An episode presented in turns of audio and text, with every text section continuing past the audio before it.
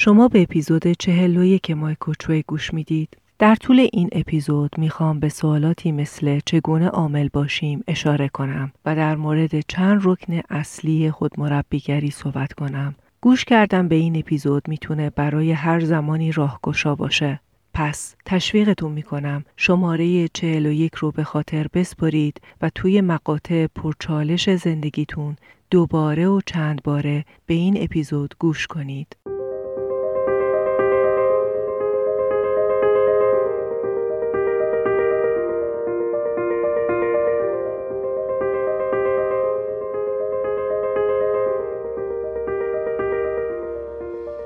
درود و سلام.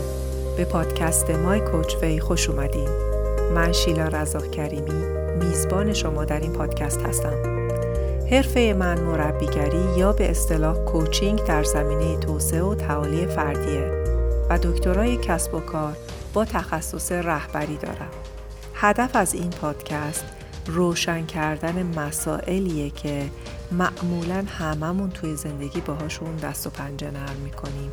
و یاد دادن روش خودمربیگری خیلی خوشحالم که توی این راه با هم همراه میشیم خب بریم سراغ اپیزود 41 با عنوان مهمترین خدمت به خودم چیه؟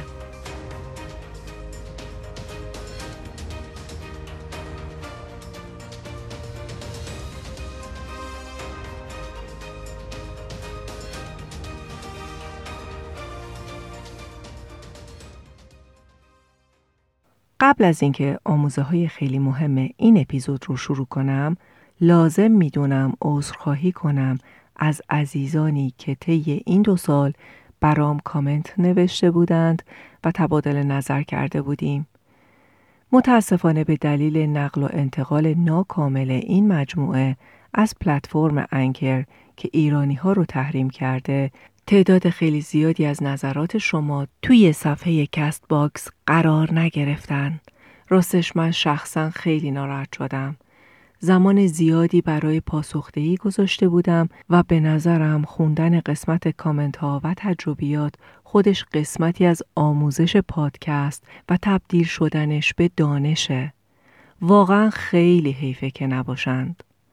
البته من بی عمل و منفعل ننشستم و برای درخواست انتقالشون به واحد پشتیبانی Castbox ایمیل زدم و باز هم می‌زنم ولی تا الان جواب داده شده که فعلا امکان نداشتند که کامنت ها رو منتقل کنند.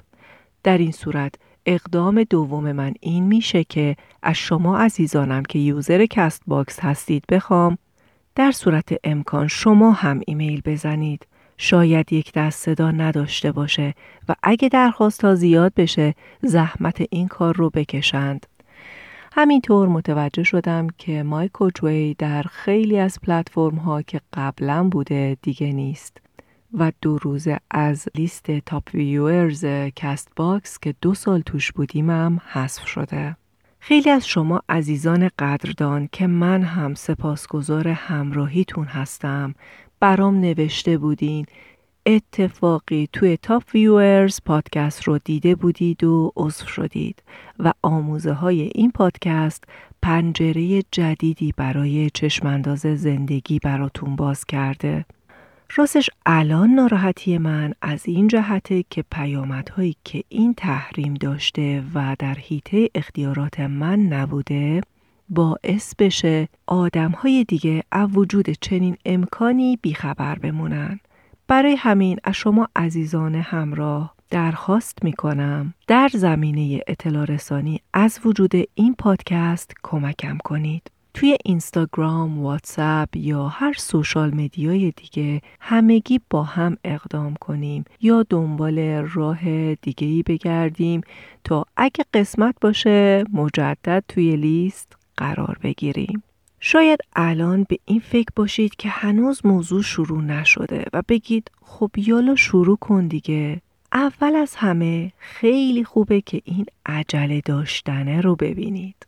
اما آموزه ها با این مثال واقعی عملا از اول اپیزود شروع شده بود. پس یک ما در راه خود مربیگری ذهنمون رو تمرین میدیم تا یاد بگیریم ذهن به جای اینکه مسئله محور باشه راه حلیاب باشه و به دنبال حل مسئله می‌پرسید چطور؟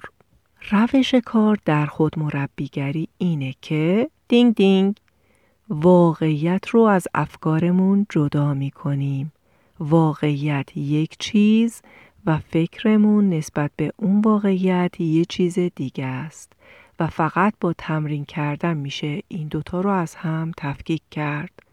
شاید برامون بی اهمیت جلوه کنه و در نتیجه اصل مسائل رو با تفسیرمون از اونا اشتباه بگیریم. حواسمون باشه که یک واقعیت عینی وجود داره که همه نسبت به اون متفق القول هستند و یک دریافت یا تفسیر دیگه بگم ترجمه شما از واقعیت. همه این واژه ها که گفتم منظورم درک شما از واقعیت درک شما الزامن خود واقعیت نیست.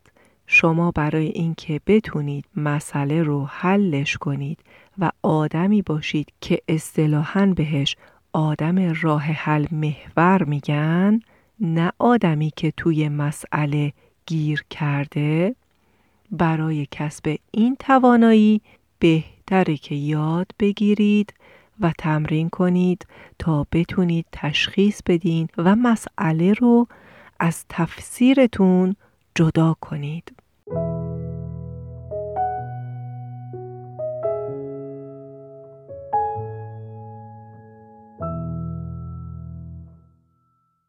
اپیزود 33 با عنوان چطور مسئلم را حل کنم؟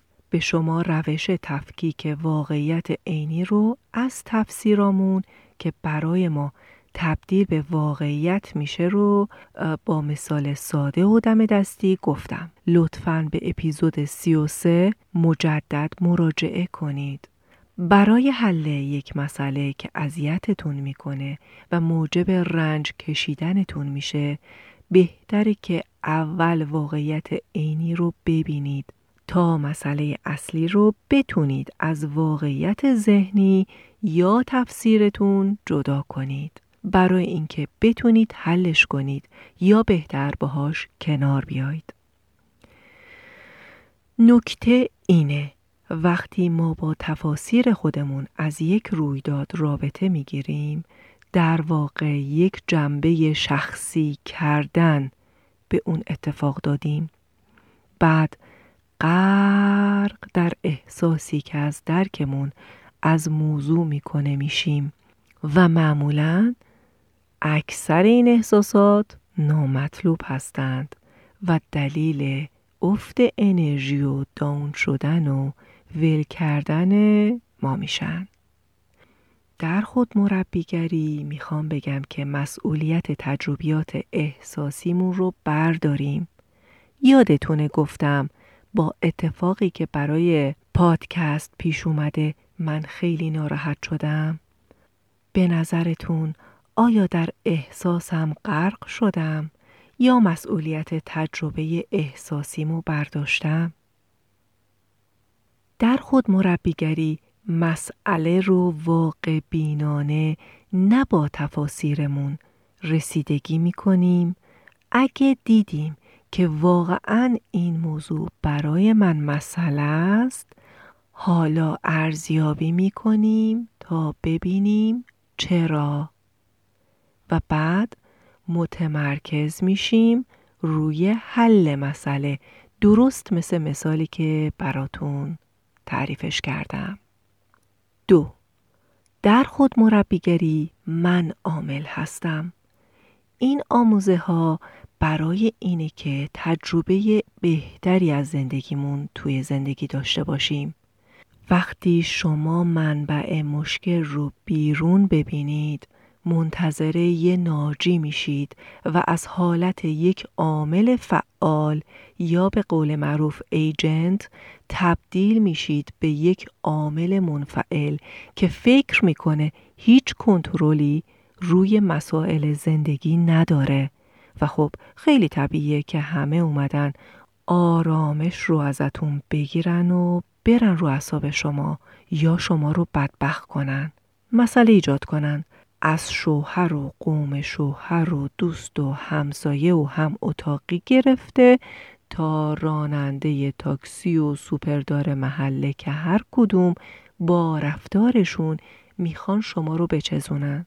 شما هم هیچ نقشی ندارید و مدام در مقام قربانی هستید. مدام تحمل می کنید قورت می‌دید و یا کاری جز شکایت کردن و قور زدن ندارید. حالا شکایت رو به کی می کنید؟ یا به خود اون شخص میگید و طرف احساس می‌کنه که داره متهم میشه پس اونم که بیکار نمیشینه حتی قاتل های زنجیری هم که خودشون می‌دونن قاتل هستند و مجرم با وکیل مدافع میرن به دادگاه پس این روش کار نمی‌کنه چون حالا او هم می‌خواد حقانیت خودش رو ثابت کنه و شما رو محکوم می‌کنه. ماجرا بد از بدتر میشه و ختم به خیر نمیشه. دیگه شکایت رو به کی می‌برید؟ شاید تدبیر کنید و به شخصی که براتون احساس امنیت ایجاد می‌کنه شکایت می‌کنید. اما به محض اینکه متوجه بشید من خودم یک عامل مؤثر. در مسائلم هستم می‌تونم نقش یک راوی رو داشته باشم؟ توی پرانتز راوی کسیه که وقایع از درونش نمیان. با وقایع فاصله احساسی داره. پس حالا اینجا توانی دارید که بتونید مسائل رو حل کنید یا انتخاب کنید که باهاش کنار بیاید. کل این مبحث تا اینجا پاسخ به شما عزیزانم که پرسیده بودید چگونه عامل باشیم بود.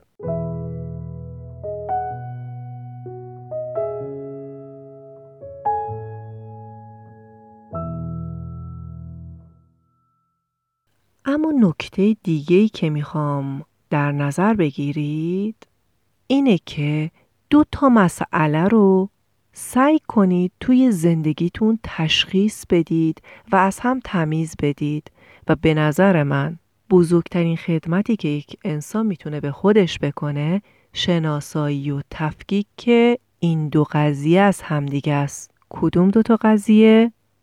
قضیه یک تشخیص دامنه توانایی ها و گسترش نفوذ و مدیریت رفتار خودتون رو تشخیص بدید از قضیه دو دامنه محدودیت های خودتون. ببینید من یه دایره دارم و این دایره دایره تأثیر منه. دایره نفوذ و کنترل منه و من تا اینجا می‌تونم کارهایی بکنم. من در این حد می‌تونم. در رابطه با این موضوع این شعون زندگی این قدرت و توانایی رو دارم. اینقدر اختیار دارم. اینقدر تأثیر گذاری و نفوذ دارم. در رابطه با این یکی محدودیت دارم. از دایره نفوذ و تأثیر گذاری من و کنترل من خارجه. انسانی که بتونه محدودیت های خودش رو تشخیص بده بزرگترین خدمت رو به خودش کرده این تشخیص صرفاً برای اینه که شما بفهمید کجاها مسئول زندگی خودتون هستید و باید این مسئولیت رو بپذیرید. اقداماتی انجام بدید بعد ارزیابی و بازنگری کنید اقداماتتون رو و مجدد اقدامات جدیدی انجام بدید. همینطور این تشخیص برای اینه که شما متوجه بشید که کجای زندگیتون دست خودتون نیست. مثلا ببینید دایره سیاست های کلانه کشور در حوزه اختیارات و کنترل ما نیست. شما هر چقدر قور بزنید و تو سرتون بزنید ناراضی باشید و شماتت کنید دشنام بدید فایده ای نداره. ولی خیلی چیزا توی زندگی شخصیتون دست خودتونه. من جمله اینکه چطور توی همون محدودیت ها توی همین شرایط ناامید کننده بتونید خودتون رو نجات بدید. وقتی محدودیت هاتون رو شناختید راحتتر و روانتر و با قدرت بیشتر و مسئولانه تر می‌تونید زندگی کنید. ولی وقتی مرزهای محدودیت های خودتون رو نشناسید نمی‌دونید کجا تأثیر گذار هستید و کجا نیستید چه کاری می‌تونید بکنید و چه کاری نمی‌تونید بکنید.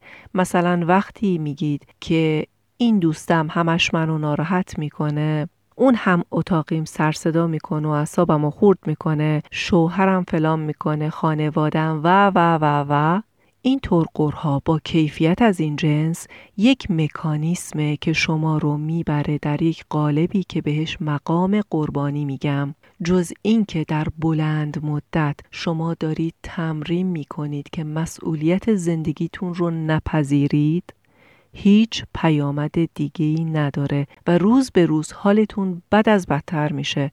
شاید خیلی دوست داشته باشید و افتخار کنید که کیسه کیسه قرص دارید مصرف می‌کنید. خب این دیگه به خودتون بستگی داره.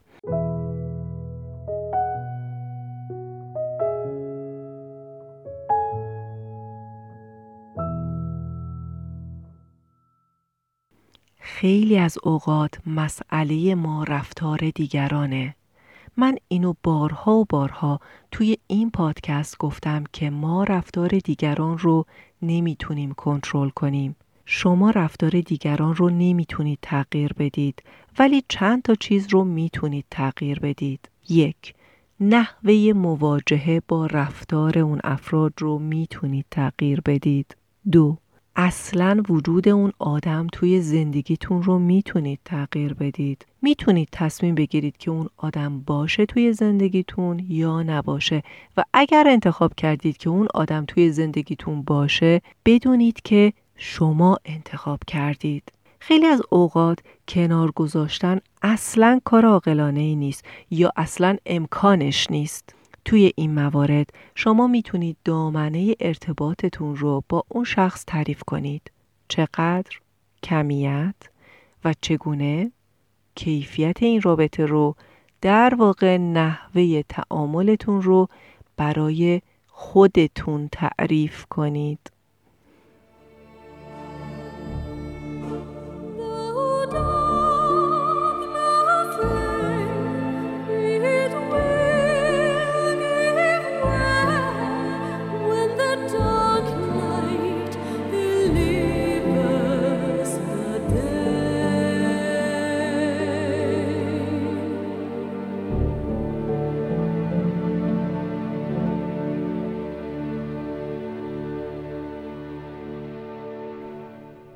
قسمت آخر.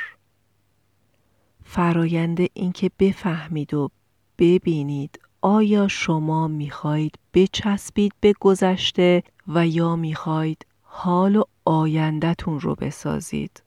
این رو باید تشخیص بدید. متاسفانه خیلی از آدم و چسبندگی عجیبی به گذشتهشون دارند و تو گذشته اونقدر غرق میشن که تمام حال و آینده رو از بین می‌برند. دقت کردید توی ذهنمون ما حتی چندین ماه با یک مسئله که در گذشته بوده کلنجار میریم احساس شرم می‌کنیم و لحظه های حال و آینده خودمون رو در این کلنجار داریم میگذرونیم. اتفاق تموم شده رفته و ما اون احساس رو تجربه کردیم ولی همچنان قفل شدیم به این قضیه و ولکن نیستیم.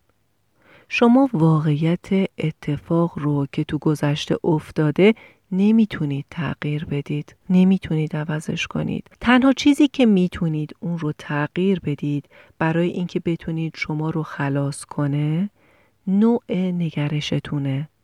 روایت و معنایی که به این اتفاق دارید می‌دید.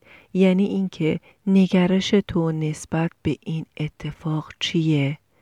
این رو می‌تونید درستش کنید. می‌تونید مجدد بنویسید و بازنگری کنید. شما الان یک فرد بالغ هستید. به دنبال خلق قسمتی باشید که در حیطه اختیاراتتونه مثلا اگر در یک سطح خاص مالی بزرگ شدید و مدام دارید پدر و مادرتون رو به خاطر این مورد مقصر می‌دونید این کار هیچ کمکی برای شما نمی‌کنه. شما 20 سی تا پنجاه سال دیگه هم بخواید قور بزنید در رابطه با گذشته و بچسبید به اون داستان هیچ مسئله رو حل نمی‌کنه مگر اینکه روایت خودتون رو تغییر بدید. اگه خوب نگاه کنیم متوجه میشیم خیلی اتفاقهایی که قبلا رخ دادن و ما رو اذیت می‌کنن واقعا تموم شدن و من تاکیدم بیشتر روی هموناست. یه سوال مهم شما می‌تونید گذشته رو در واقعیت عینی تغییر بدید؟ ماشین زمان دارید؟ نمی‌تونید. اما میشه گذشته رو در واقعیت ذهنی تغییر داد و روایت نونوشت. گرفتید چی شد؟ رفتم روی واقعیت ذهنی. اگه توی قسمت اول اپیزود تاکید داشتم که واقعیت عینی رو برای حل مسئله ببینید برای این اتفاقهایی که در گذشته افتاده و تموم شده ولی فکرشون هنوز داره ما رو آزار میده پیشنهاد می‌کنم روایت نو بنویسید. بذارید یه نکته دیگه ای رو هم متذکر بشم. اونم اینه که ما توی گذشته خیلی اتفاقها برامون افتاده که رهاشون کردیم و اصلا ممکنه یادمونم نیاد. نکته اینه ما از گذشته به چیزی چسبیدیم که می‌خواستیم بهش بچسبیم و چیزی رو رها کردیم که نیاز نداشتیم در واقع ما با گذشته خودمون برای خودمون هویت سازی می‌کنیم. حالا می‌تونید تصمیم بگیرید که به چی می‌خوام فکر کنم وقتی صحبت از گذشته است. من همونطور که در اپیزود دوم تعهد کرده بودم دارم تمام دانش و تجربه و اونچه در چنته دارم رو با شما تقسیم می‌کنم. امید نمیدم ولی ازتون می‌خوام در مورد آیندهتون با یک نگرش توأم با اشتیاق نگاه کنید. با یک نگرش سازنده و به جای اینکه مسئله محور باشید راه حل محور باشید. به جای گیر کردن توی مسائلتون و قور زدن و بد و بیراه گفتن به این و اون متمرکز بشید به هیته اختیاراتتون و روی خلق راه حل و یا اختیار کردن سازش. در پناه خدا باشید.